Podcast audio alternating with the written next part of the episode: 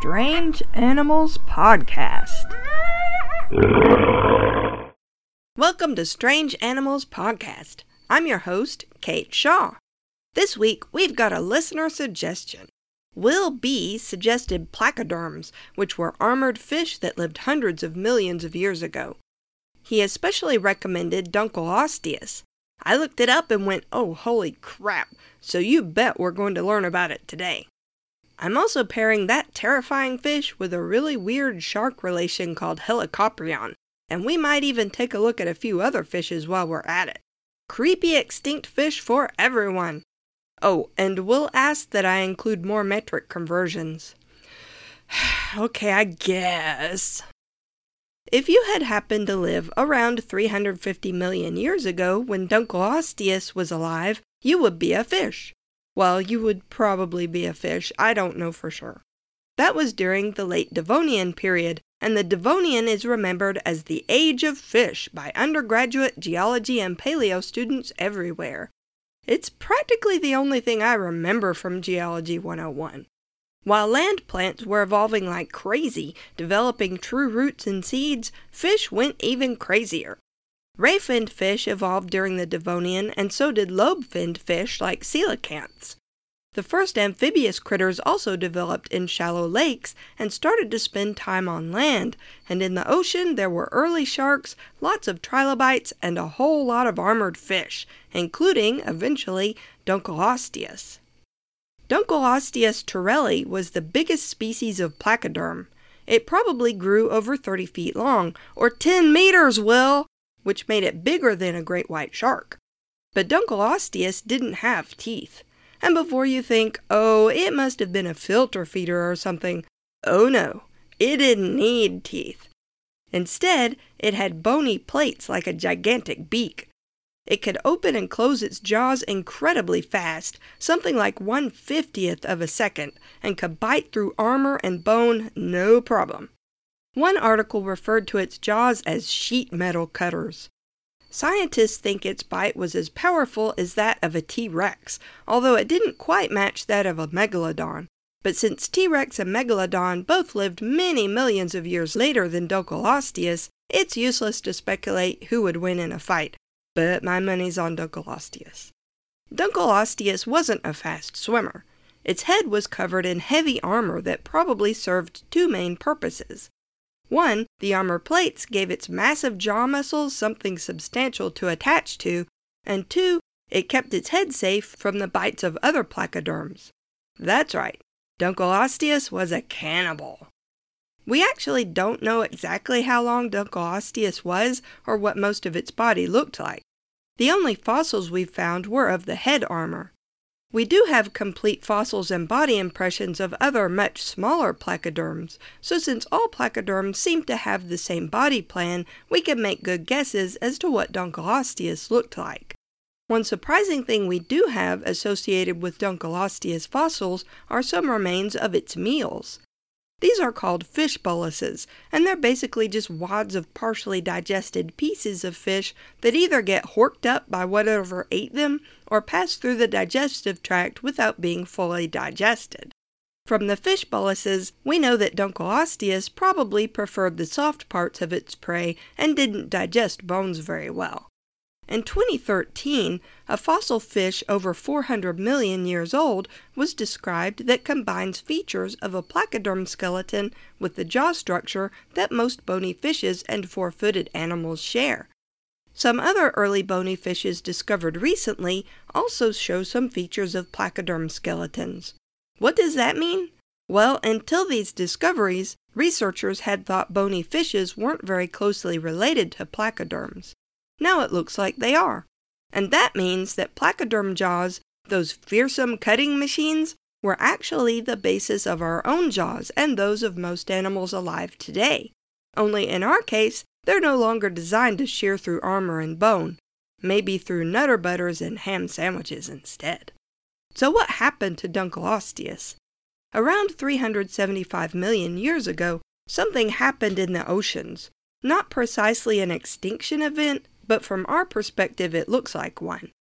Even without human help, species go extinct naturally every so often. And when that happens, other species evolve to fill their ecological niches. But during the late Devonian, when species went extinct in the ocean, nothing took their place. We don't know what exactly was going on, but researchers have theories.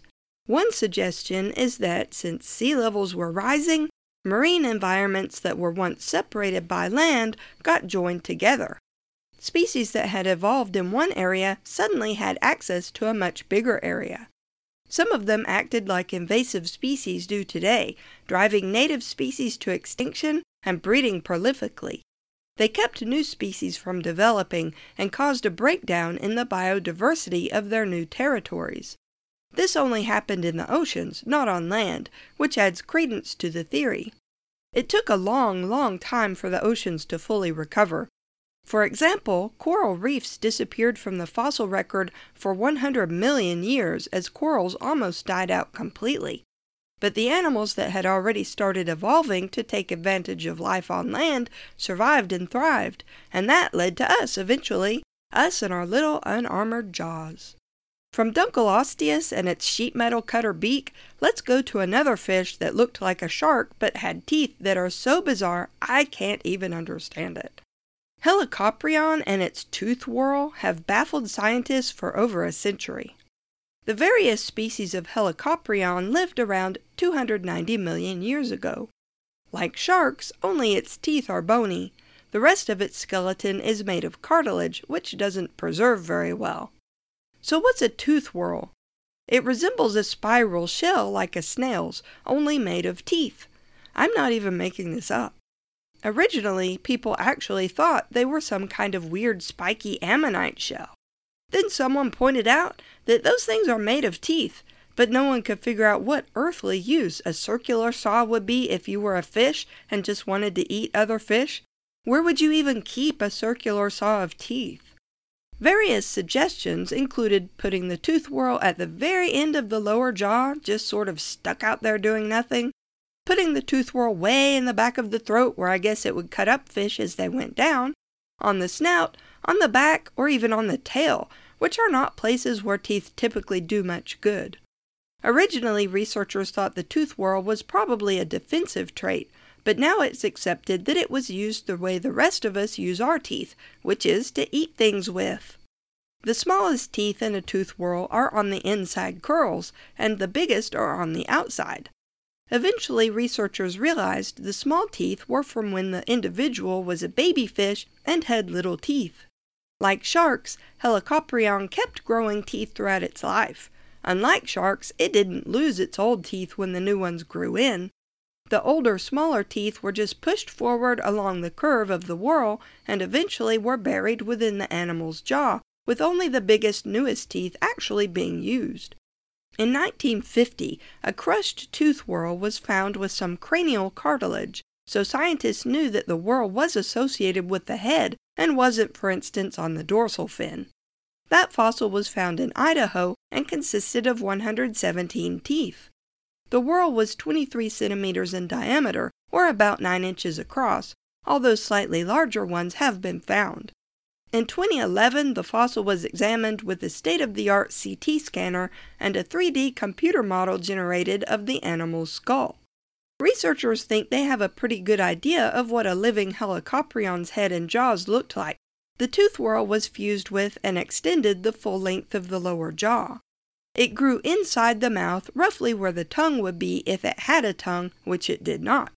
Helicoprion didn't have teeth in its upper jaw, so the tooth whorl acted less like chompers than like a meat slicing machine. When it closed its mouth, the tooth whorl was pushed back a little and would therefore slice through any soft bodied prey in the mouth and also force its prey deeper into the mouth. Helicoprion probably ate small fish, cephalopods, and other soft bodied organisms.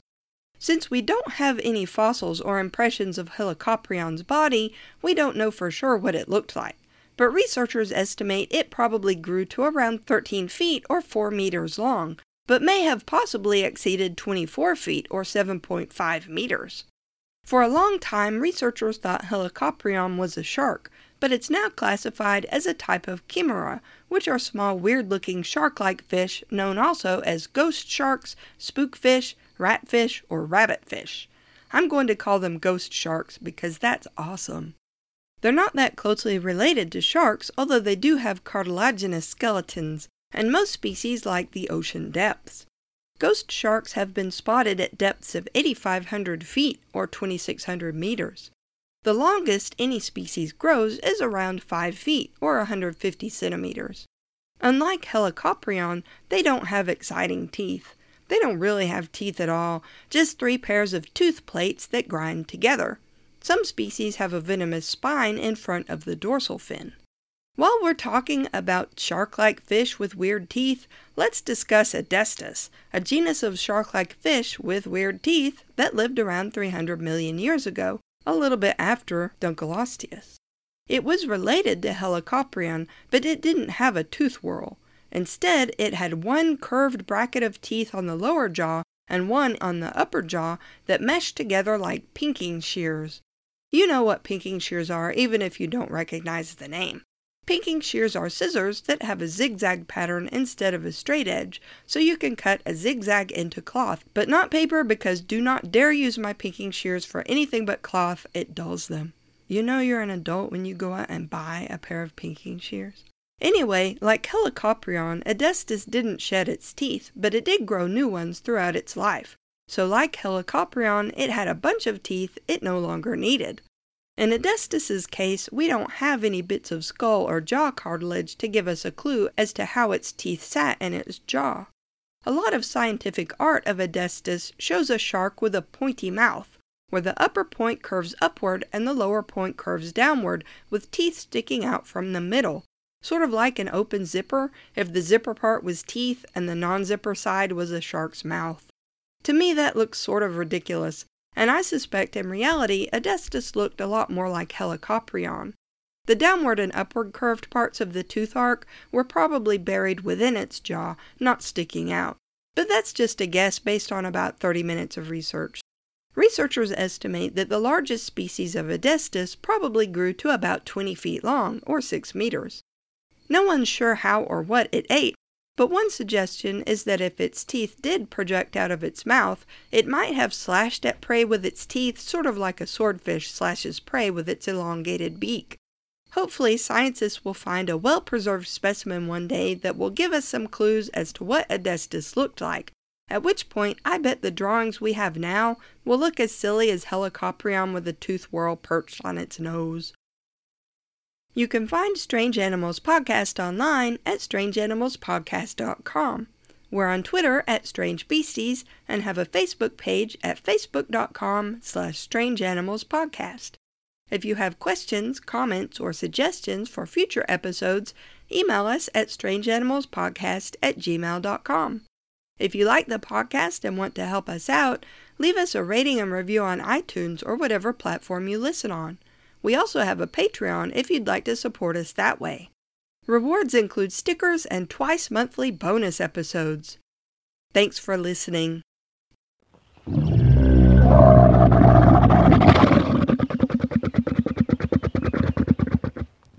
They're not that closely related to sharks, although they do have cartilaginous cart, cart, cartilaginous. Cart, I'm going to pause this and go look that pronunciation of that word.